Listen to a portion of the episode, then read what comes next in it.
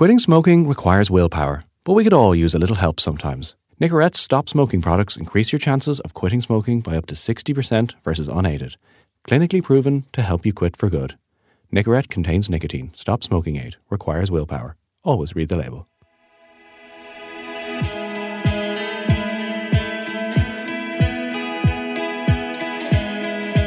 Yes, we're back. Welcome to I'll Start Monday, the podcast that dives into issues we all struggle with in one way or another. Where each episode we try to give you some practical advice so you can make positive changes starting Monday. I'm your host, Keith Walsh, returning for a third season. We have some brilliant guests coming up over the next six episodes, and we're starting as we mean to go on with Brian Pennie. Brian is joining us to discuss habits, specifically how we can overcome bad habits and replace them with good habits. These days, Brian is an author, speaker, and lecturer with a PhD in neuroscience from Trinity College Dublin. But a decade ago, he was in a very different place as he struggled with a 15 year addiction to heroin. His story is remarkable, and it's hard to imagine someone better suited to this topic. Welcome to the show, Brian. I'm delighted to meet you. I've been dying to meet you, to be honest with you. Great to meet you, Keith. Delighted to be here. Really looking forward to it. And I love this topic of habits, so I'm really excited for this today. Yeah, I'm, I'm very uh, interested in your story and following you from a distance. 15 years of a habit of addiction, like that's. I don't think people understand um, heroin. That's a full time job. Like these are the busiest people in the world. Yeah, wow, that's that's a great way of putting it, Keith. Like busiest in your mind and busiest in terms of the actions that you take. Like literally, you wake up in the morning and you are doing everything you can to alleviate that inner pain.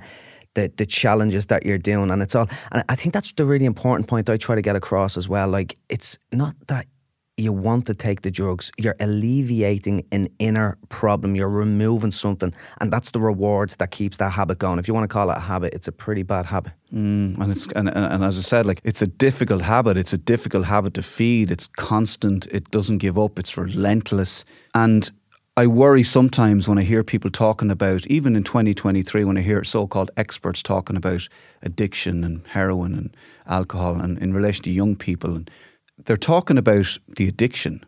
They're talking about the heroin. They're talking about these young people are lost, so they're taking heroin. These people are bored, so they're drinking. These people, they don't seem to see that this is a medicine for something. Now, it could be a trauma, it could be an event, it could be just a makeup, a brain makeup that they're trying to figure out, that we're not looking beyond the addiction still and this is the big thing that I try to get across all of the time. Like, I didn't have a drug problem. I had a mental health problem, an anxiety problem, a trauma problem. So I, I came into the world actually with a, with a condition known as intestinal malrotation. In other words, my guts were twisted. So that was in 1978. And based on very weak neurological evidence from the 1940s, pre 1985, infants did not get a general anaesthetic for an operation. So I went under the knife without an anaesthetic. And I had complications from that surgery. And basically, from a biological neuroscientific perspective, I became a finely tuned anxiety machine, constantly scanning the world for dangers and threats. And I just carved out this inner turmoil in my body that sort of set me up for. The trauma sort of imprinted and set me up for a life of anxiety. And I had a phobic fear of my heartbeat, breath, and pulse. And I just struggled with anxiety, bodily agitation all throughout my childhood. I found heroin at 17. I found me anaesthetic.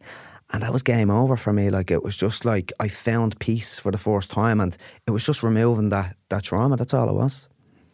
And really, people don't understand that. That is the thing. Nobody wants to be taking a drug that they have to take every day and spend all of their money on. Nobody wants that but it serves a purpose. It's a medicine. It's something that we find and we seek out subconsciously. And then we're, I suppose, slaves to it. But but but like we look at somebody and and and I would never use the word, but I sometimes hear certain politicians, you know, talk about junkies or yeah. and it's kind of different if somebody in a semi D is taking a medication to deal with their particular issue, which is fine, and the doctor's giving it to them. But if you're if if the only way you found of coping is this heroin that you have to buy off a dealer, you know that's not your fault, and that should not be talked about in such a way. You know.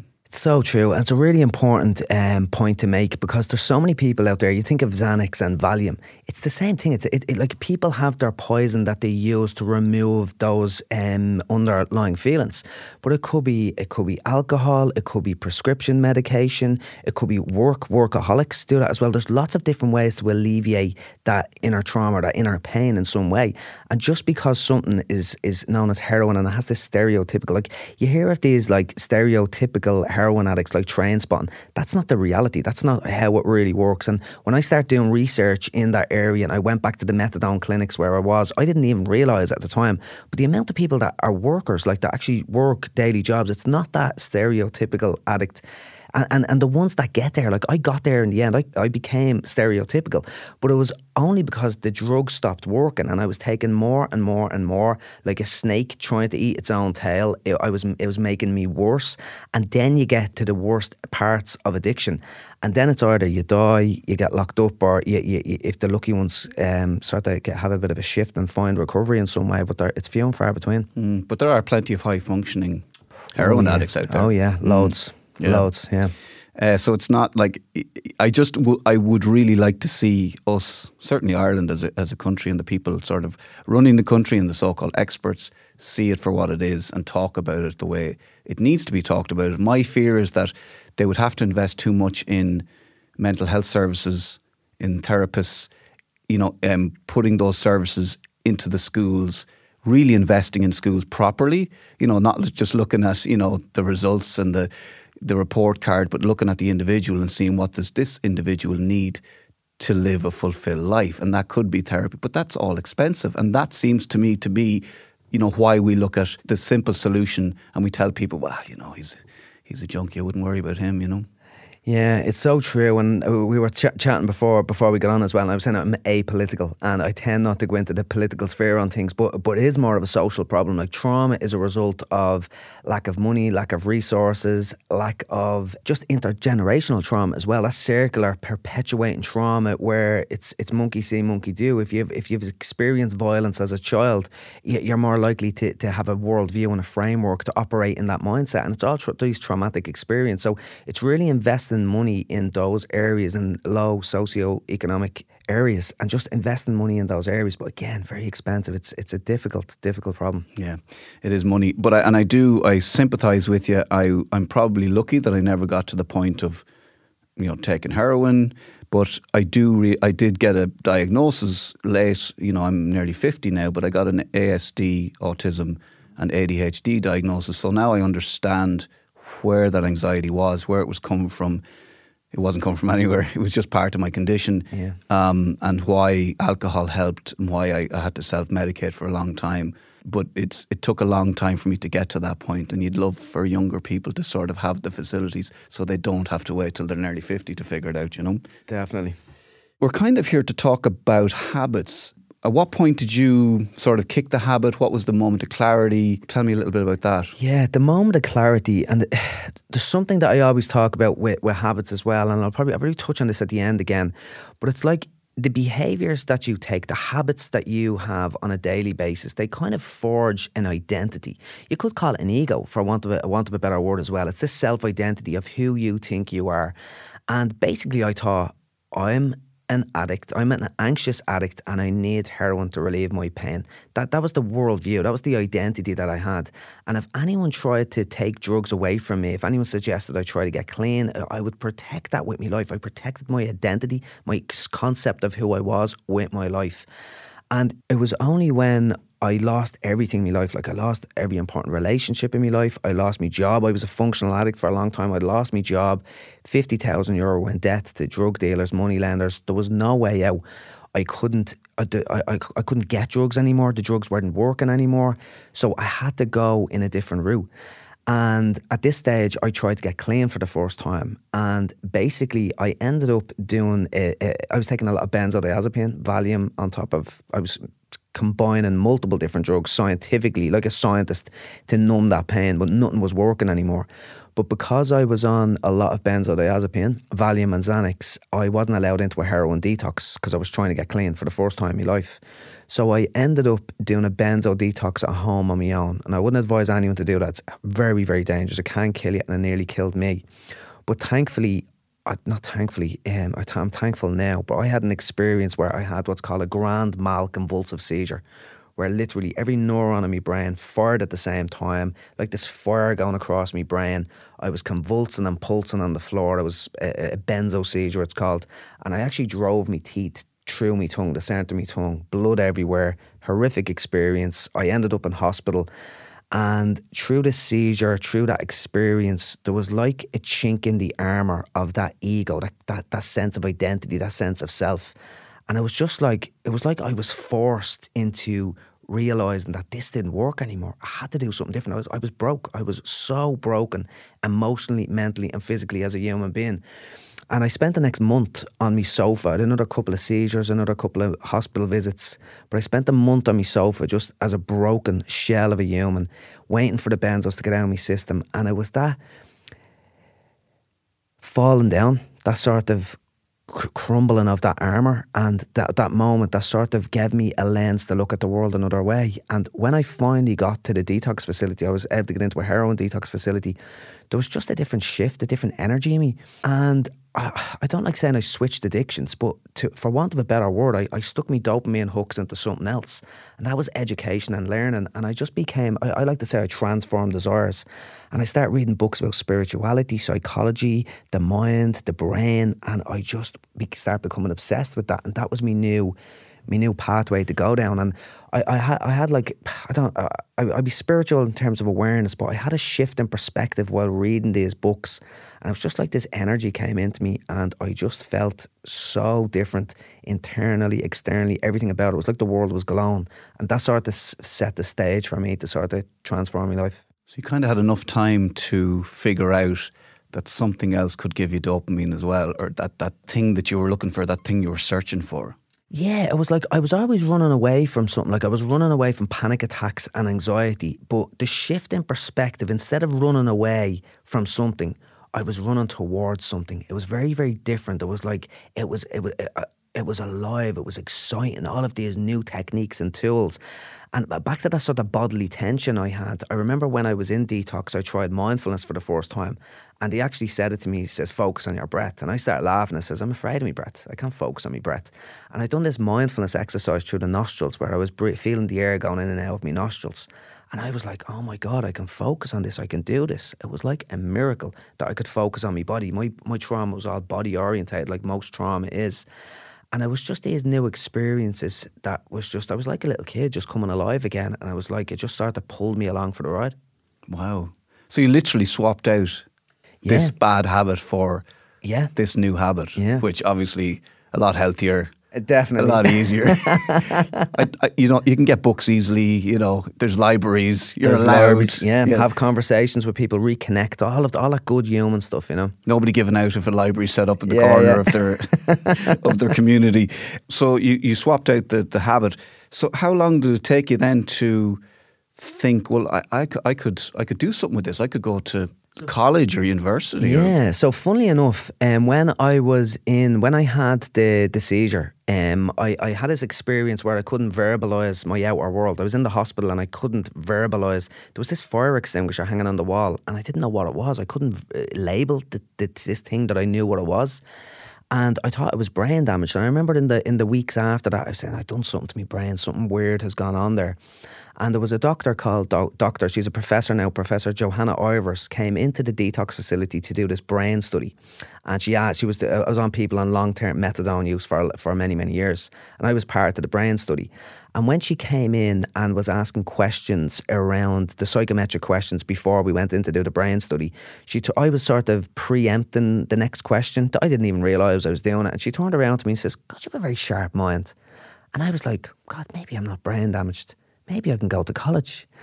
And it turns around, that set the tone for me eh, and, and my love for my newfound love for learning to go to college. I done really well in college because I was my newfound addiction really pushed me forward. I done really well in college. Hyper, focused. Yeah, yeah, hyper focused. And four years later, Doctor, now Professor Johanna Ivers, gave me a job teaching the neuroscience of addiction in Trinity College. So there's a lovely full circle moment there as well. But she sort of sparked that idea that that could be possible for me to go to college.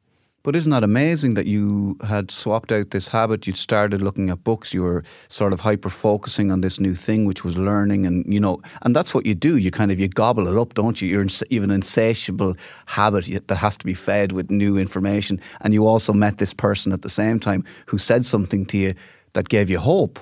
You're not talking about oh, I spent like five years, you know, in Taiwan trying to find myself. Like it's very quick. Yeah, it was. It was very, very quick. I was out of treatment in, it was January 2014, and I signed up for college in a couple of months after that, and I was starting college, my psychology degree in September 2014. So it was very, very quick. It was in an instant. And I, I think it's important to recognize as well, like when you stop a bad habit, there's a vacuum there. So it's important to replace it with something positive. So I think that's one of the biggest parts of my successful recovery was that I replaced my bad habit with something positive in my life. And I think that's really important if it went treating addiction. So obviously the interest in neuroscience then was what was happening to you as you were coming off the benzos. Yeah, 100%. It was directly from that experience with, with Johanna that happened from the benzos. And I often talk about that. Like some of our toughest experience often leads to good things. It's really, really interesting. But that's where it, eh, my interest in neuroscience was sparked in that moment there. And it was really interesting. I got a scan of my brain, obviously in 2013. I was able to access that scan a couple of years later. And I done me, I done my PhD in the Institute of Neuroscience in Trinity College. So I had access to an fMRI scanner in there. And we took brain scans and compared them over time. And the changes in my brain over time were incredible. It was it's fascinating. And we done this machine learning analysis, really exploring the changes over time. And there's this thing called true neuroplasticity. You can measure the predicted age of a brain. And it actually reduced the age of my brain by six years, which predicts cognitive decline, physical health, and mortality rate as well. So it's great to see that the habits, when you change your habits on the outside, you change your mind and body on the inside as well. So it's uh, it was great to have the objective evidence. So what was going on in your brain? Like what's what's physically happening? Yeah. Try and try and explain it to me. Yeah. So so basically, what would have been happening when I was in addiction? Like I, I describe myself as a finely tuned anxiety machine. So that would have been triggers on the outside or internal triggers through memories. Uh, traumatize my brain, firing up the amygdala system, just lighting that up and activating the stress response. You feel anxiety and panic. So basically, over time, I would have rewiring that the brain. So it would have been neurons. When, when neurons fire, they wire together. That's the, the thing they say. Neurons that fire together wire together. And basically, if to get into the biology, there's kind of growth factors within there as well. They're called uh, brain derived neurotrophic factors. But when you sort of live in a healthy way, like eat good food, exercise, you grow more of these growth factors as well that enhances synaptic transmission, enhances growth of new neurons in some areas of the brain as well, but changes the density and the structure of your brain as well. But interestingly, for me, what I'd actually done was I reduced the size of the amygdala, the emotion center, that sort of anxiety inducing response. But you'd also change the, the connections within that as well, because in a normal functioning brain, you might get a, a bit of a fright, let's say. You get a bit of a fright, and the stress response system, the brain lights up to, to put you into a stressful situation, which is an adaptive thing. It's a signal that there may be danger. But if you are a traumatized person, that sort of stays, it fuels more trauma and it stays lit up. But if you are, are, are sort of, I don't want to say normally functioning, but somebody that doesn't get traumatized, that hasn't been traumatized in their life, the other part of the brain, the cognitive part of our brain says everything's okay, calm down, and it calms that system down. So that's what I obviously done over time. I changed the, the, the functional structure of my brain because I have a beautiful relationship with anxiety today. I still get anxious; it's a natural response, but I can calm it down very, very quickly with certain tools and skills that I've learned over time. So, what are the things then that people? I mean, it's things I can think of myself, but what are the things if you are feeling stressed, if you are feeling anxious, like is it those things? And it's probably you'll know now getting out in the fresh air, walking, exercise, learning, learning something new, spending time with somebody, all that kind of stuff. That's uh, having a physical, that's changing your brain, isn't it? That's changing your brain. Every single thing you do changes your brain. Like even even this conversation today, this conversation I'm having with you, my brain is lighting up in a different way. I've never had these conversations before. So everything we do or sense or feel is an electrical activity within our brain is feeling that. So there's little changes going on. But when you consistently do stuff over time, the brain is an energy hungry machine and it doesn't want to waste energy. So what it says is, right, this fella keeps on doing this thing again and again and again. Let's create a specific neural structure for this so we're not wasting energy. So that's the real change there. It's true neurogenesis and potentiation is the technical terms for it as well, but you are actually changing the structure of your brain. Amazing, fascinating. What's your goal personally then with the work you do? Oh God, I like to give people the experiences that I've had because I just feel very lucky, very energized, very carefree. That's the life I live today. And I often feel like the experience that I had was like I came alive. It's like I was dead for so long. It's like I came alive. And I was also often thinking about what what gives me purpose, what's my mission, what what makes me come alive. I, I came alive years ago from feeling like deadened. But what makes me come alive today? And it's nearly making other people come alive, giving them those light bulb moments, those aha moments, and they're like, oh, I got that. And I've had a couple of experiences over time. I remember in, I think it was 2016, the start of my speaking career, I was going into schools and there was this little 14 year old kid that came up to me after the talk and he was like so excited and enthusiastic. He says, I'm going to do that. I was struggling with this. I'm definitely going to do that. And I just, I felt so happy for him but I just felt so good myself on the inside. And that sort of sparked this mission that I have to help other people and the work that I do in the schools and in the corporate arena as well.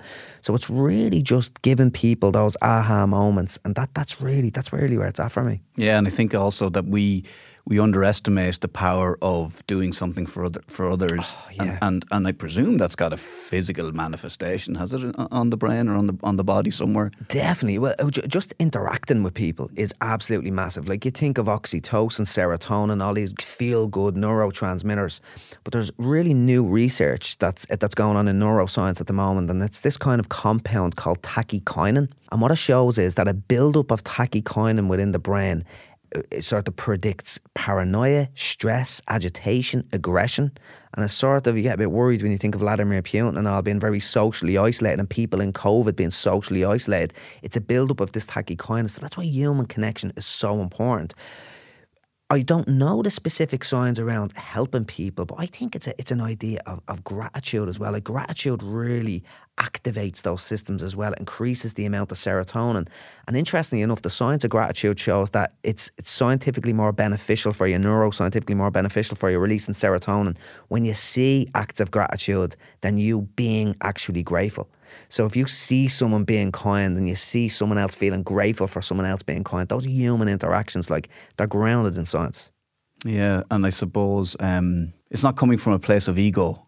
Yeah, yeah. If it's genuine helping somebody else, it's Yeah. not coming. So, so it's addressing the ego thing as well, isn't it? Definitely, yeah. It's like a random act of kindness. Like it's just it's not it's not for a purpose. It's not for your for your benefit, really. Yeah, because Yeah. for you, you weren't really expecting that outcome, and you were like, "Oh my god, this is. I feel great. I'm delighted for him. I feel great. This is it's it's win win, isn't yeah, it?" win win. Yeah, So, what were you talking to kids about? yeah. God, that was one of my first ever talks. What would I have been actually talking about? It would have been definitely self talk. It would have been negative thinking and self talk, because that was the the big thing for me was the narrative of my mind. Sort of, you're not good enough. You'll never be able to change.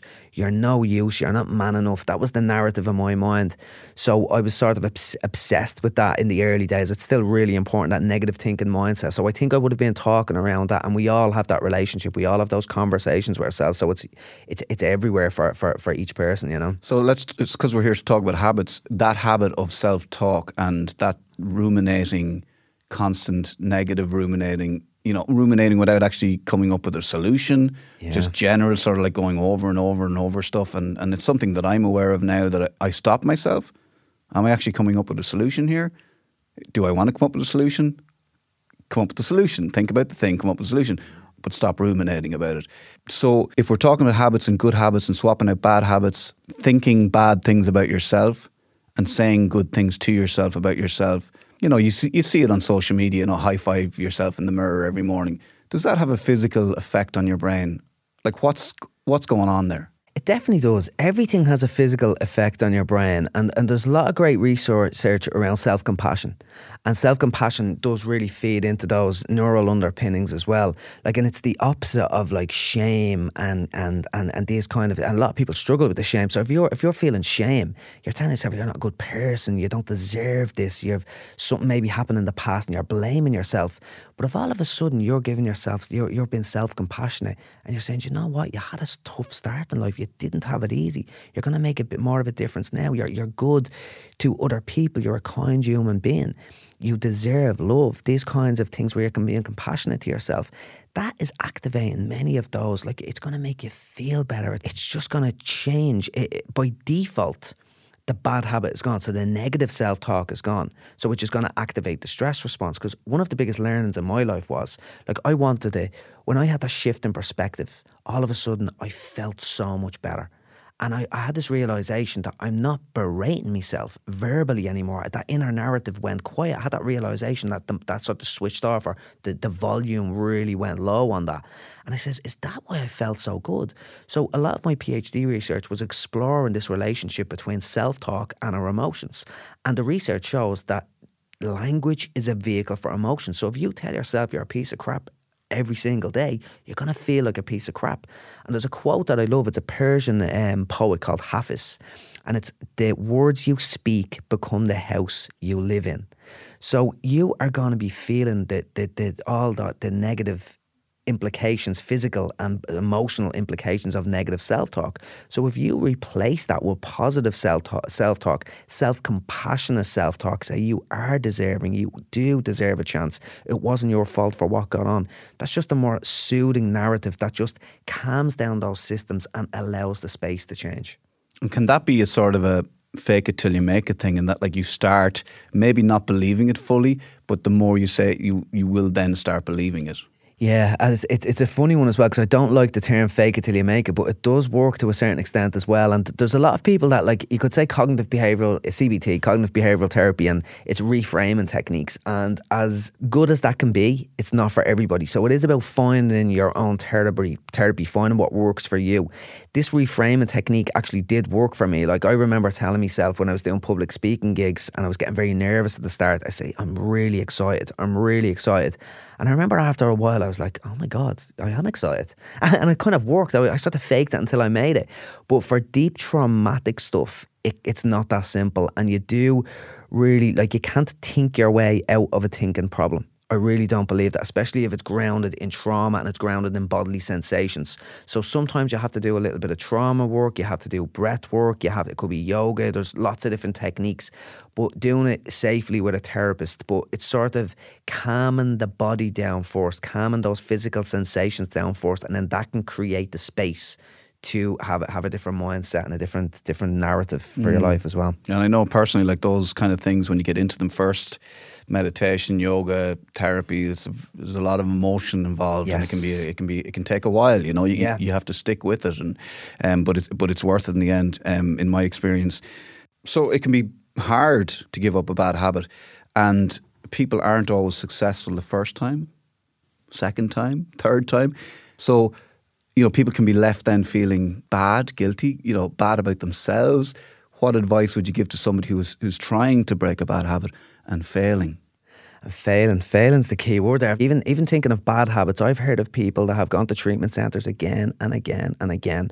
And you do hear of people like this, their sixth or seventh attempt, then they finally get clean. But for people just in terms of general habits and they fail, like that word failure is a really interesting one. And I, I was really interested in the word failure because my some of my greatest failures have become my greatest weapons in my life. And I looked into the etymology, the meaning of the word success and failure. And success comes from the, word, the Latin word succedere, which means to come after. So I've sort of reframed that. So success comes after failure. And a lot of great people out there, some of the most successful people ever, failed so much. J.K. Rowling's book was uh, the Harry Potter series was uh, rejected 37 times or something like that. So if it's bad habits and you fail the first time, it's just a step on the ladder to success. Just jump on again, jump on again. I'm personally really struggling with a habit at the moment. I just have this weird habit of checking my phone while I'm at traffic lights. Now I'm not I'm not going texting around like that. I just pick it up. I go to pick it up. It's like a sniff of boredom and I pick up the phone. And I put in an intervention. It was like this the golden rule of habit change. I put in an intervention when I go to it, when I feel that urge, I'm just gonna take a deep breath. And I'd done it for a while and then all of a sudden I found myself recently, I'm picking up the bloody phone again. So that was a failure, but I'm just gonna do it better next time. So it's like don't berate yourself. Be self compassionate and saying, This is a step on the ladder to success because some of the most successful people in life failed many, many, many, many times. So f- reframe it in that way. Yeah, and be curious as to why. Be curious to why. Why you yeah, slip back into yeah. it as well. So, since you started along the new, the, you know, the, I don't want to say the new path. I was going to say the new Brian, but the new path, the new habit, Yeah. uh, the good habit, the healthier habit. Um, what, what's been some of the best experiences you've had, and the things that kind of stuck with you? Oh, without doubt, it's all about connection. Like I was basically cutting me feelings off. That that was the sole goal of drugs for me was nullifying those feelings, those bad feelings. But it didn't. Heroin isn't specific to bad feelings; it's specific to all feelings. So I was just feeling nothing. I was numb. And it probably took me about three to four years really for those feelings to all come back and to have that deep connection with myself. And it was only when I got connected with myself that I started forging deeper connections with me loved ones, my family, and stuff like that as well. So by a million miles, reconnecting with my family, my mum, my dad, my siblings, my, my sister, and my brothers, that was just unbelievable. And then a couple of years ago, then I found love for the very first time in my life as well. So by a million miles, meeting me, my partner that I met today and reconnecting with my family, that's where it's at. I think we're social animals, we're, we're emotional beings, mm. and that's that's where all the good stuff is. Yeah, definitely. I mean, I think the Beatles, like the Beatles saying all you need is love. I mean, Yeah. look, you, probably need a few quid as well, but they weren't far off the mark, were No, they? Honestly, no, like, they really weren't. But it, but talking about that and, and doing the work and you know. Uh, Reconnecting with your emotions. Don't be surprised if you do this work and you find yourself driving along in the car, listening to a podcast, crying, bawling your eyes out. That's Yeah. that's something that can happen regularly. Um, so, what have you learned then about the causes of bad habits um, during your studies? What's the? I mean, maybe you've touched on a lot of this already. I've touched on a few of them, and it, it, there's a there's a the big the big thing that people have to realize, and we have touched on this that bad habits just don't happen out of nowhere. Like they are serving a purpose. Like if you have a drink because you're stressed, it's serving a purpose. It's relieving the stress initially. So the stress is the trigger. So there could be external triggers, like something happens, somebody shouts at you, and you want to remove that feeling inside of your body. You might be worried, fin- financial stress. You're worried about the future. Your kids might be getting bullied. You're worried about what their lives are going to turn out like, and this uh, creates this internal suffering. And what we want to do? We want to remove that internal suffering. So when you think of habits being rewarded, it's not so much that you're getting something that's good. It's usually the removal of something that's bad. So if you're struggling internally or you have these external challenges, this is what's going to sort of catapult you into the realm of bad habits, whether it's alcohol, whether it's just binging on Netflix, picking up your phone 24 7. So the main thing about habits is, is not about looking at the behavior the, the actual bad habit. It's looking at what is preceding the habit, whether it's boredom for picking up your phone, whether it's stress for alcohol, whether it's um, drugs for challenging relationships. Like whatever is actually going on, look at the triggers that are really causing those habits because that, that, that's where it's at at the end of the day. Yeah, it's it's very interesting that for me that when I look back on my life and I see that I couldn't go to a certain place or a certain house unless was, we were having a few drinks in that house, you know, Yeah. I couldn't really go to a pub or a nightclub without having a few drinks. I'd always have a few pre going out drinks or whatever. And now, you know, once I've done the work, I'm able to look back and go, actually, I just didn't like those places. And I had to kind of numb myself to be in that environment. Yeah. That was what I was doing. So when I go over there, I bring a bottle of wine and I go on a Saturday. When I go to the pub, I have a few drinks before and it loosens me up so I can chat to everybody. Now I'm like, I see it from a completely different angle and a completely different place. And now I see that I can't, I don't like, I, I didn't feel comfortable there. I didn't feel comfortable in, in the company of those people. So I was medicating myself in preparation for that space. But now I'm like, there's no way I'd ever go to that place. Like it, it, the opposite was the truth. Do, you know what I'm saying? A hundred percent. Context is key, and time is key as well. So the context of where you are internally, where you are externally, in place and time, is really, really important. And then what we'll do is we're talking about self talk, and I'm sure there was a lot of justification, rationalizations of yourself, societal rationalizations. So, ah, sure, it's grand to drink all weekend. Weekend starts on a Thursday and ends on a Monday. These things that we just tell ourselves and believe. Like that that's the crazy thing as well. I, I, I often say I had a trauma problem, but I also had a self deception problem. I could tell myself a lie and believe it if it served a purpose. So we can rationalize and tell ourselves these kind of lies. And believe them and they allow us not to feel as bad when we are engaging in these bad habits. Yeah, so, so uh, almost like to question the habits. Yeah. And don't take them for, for sort of like, well, that's just the way Ireland is. That's we're just like that. I'm just I, I just can't communicate. I have to you know, there's probably something so, so it's almost like um, be curious. Yes. With every habit. Yes, that's lovely. Good and bad, I yeah, suppose. be curious. Are, are, am I being self deceptive or how could I be fooling myself here? Be curious about your own mindset. And it's back to self awareness. It's, a, it's an ability to be aware of your emotions and internal narrative. Be the observer of that rather than just being the tinker. Beautiful. The book, bonus time. Bonus time. Tell me about it. What brought you to write it, and what was what were you looking to tell other people about in the book? Oh God! So the the, the word the, the the the title bonus time really says it all for me. So I believe I was given a second chance at life, and I'm living on bonus time. And w- one of the things, what bonus time is for me, is I don't worry about what other people think. I let go of things that are outside of my control. I just take risks, dream big, be bold, take a chance. Get like take. I'm going to give this second chance at life. I got a chance, and this is me living on bonus time. And just so many opportunities have come into my life in terms of having that mindset. Like one of the things that I done in 2017, I wanted to learn from people further along the path. So I just got it into my head. I Googled uh, successful people in Ireland, guessed their emails based on the companies where they worked and their agents and stuff like that.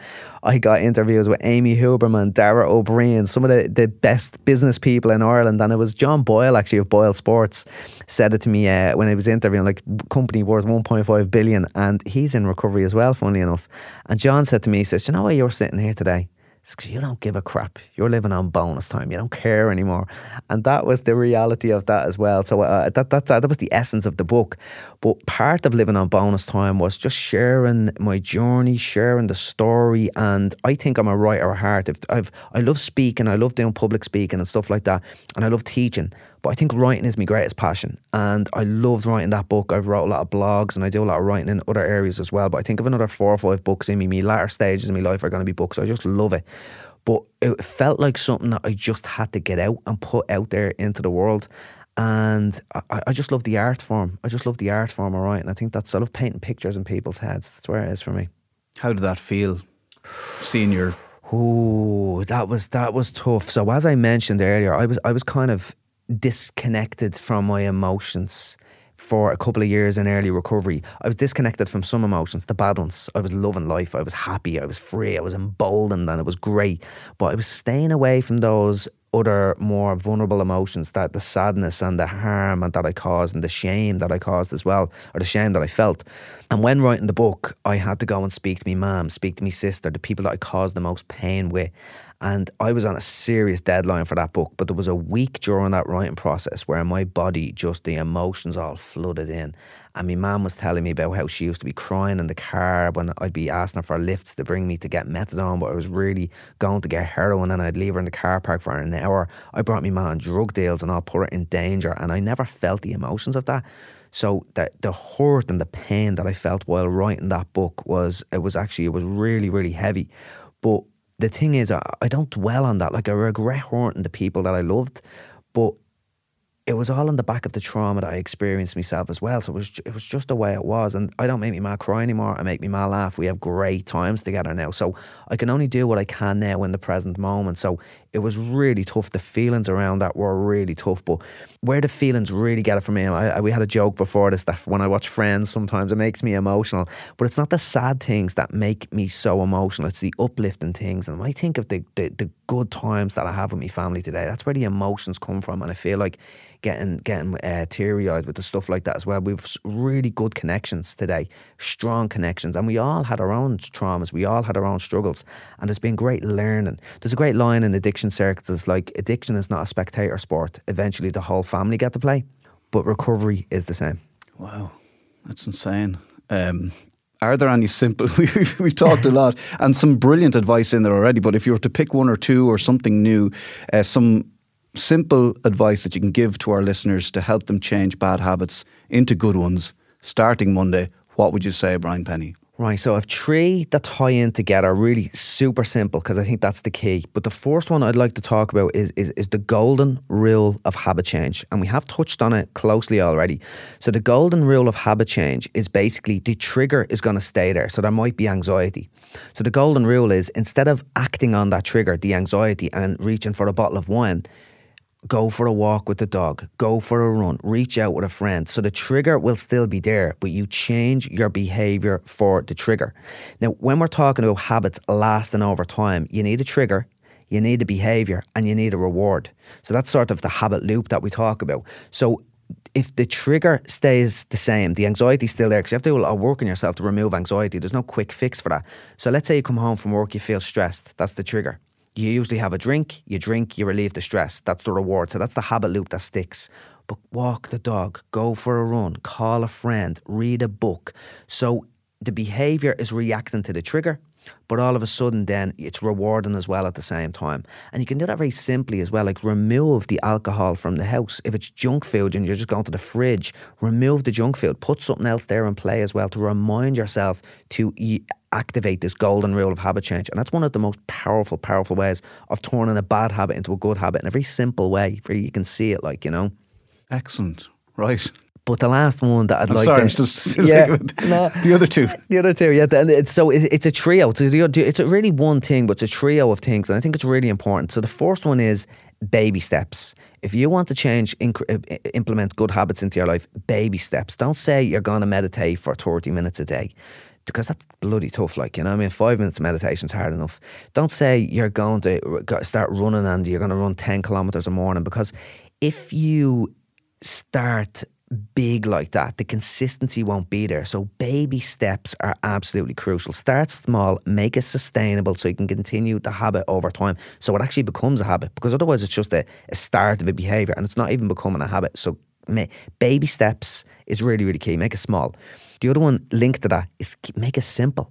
Don't say you're going to join a gym and go five times a week when the gym is 10 kilometres away and you come home from work and all of a sudden you're not even in the humour of driving to the gym, never mind actually doing a workout. So, whatever the habit is, make it really, really easy, really simple to actually do. Because one of the problems with, like, it's, it's, it's, it's easy to be motivated to eat a chocolate bar because it tastes great, but it's hard to be motivated to do something that's difficult. And a lot of the good habits that we want to implement are difficult. So, make it simple is really key. So, baby steps make it simple. And then the last little thing is that life will 100% get in the way, whether it's Christmas, whether it's holidays, whether it's somebody getting sick or you getting sick yourself. It's jumping straight back in because it's often the, the, the way that some people start a good habit and then something gets in the way and they just forget about it or they say, I'll wait till next Monday. And all of a sudden, they're a couple of months down the line, they're like, God, I had a good thing going there and it's just gone. So try to use technology or the environment to set reminders to jump back in as soon as you can. Keep that habit going. And then what happens over time is you will change the brain over time and it just becomes what you do rather than something that you have to push against. So, once more, those three things baby steps, keep it simple, and jump straight back in when life gets in the way. Excellent. Thank you very much, Brian Pennie. Thank you, Keith.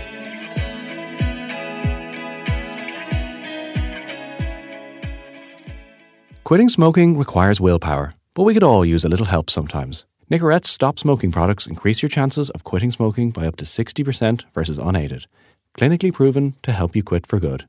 Nicorette contains nicotine. Stop smoking aid. Requires willpower. Always read the label.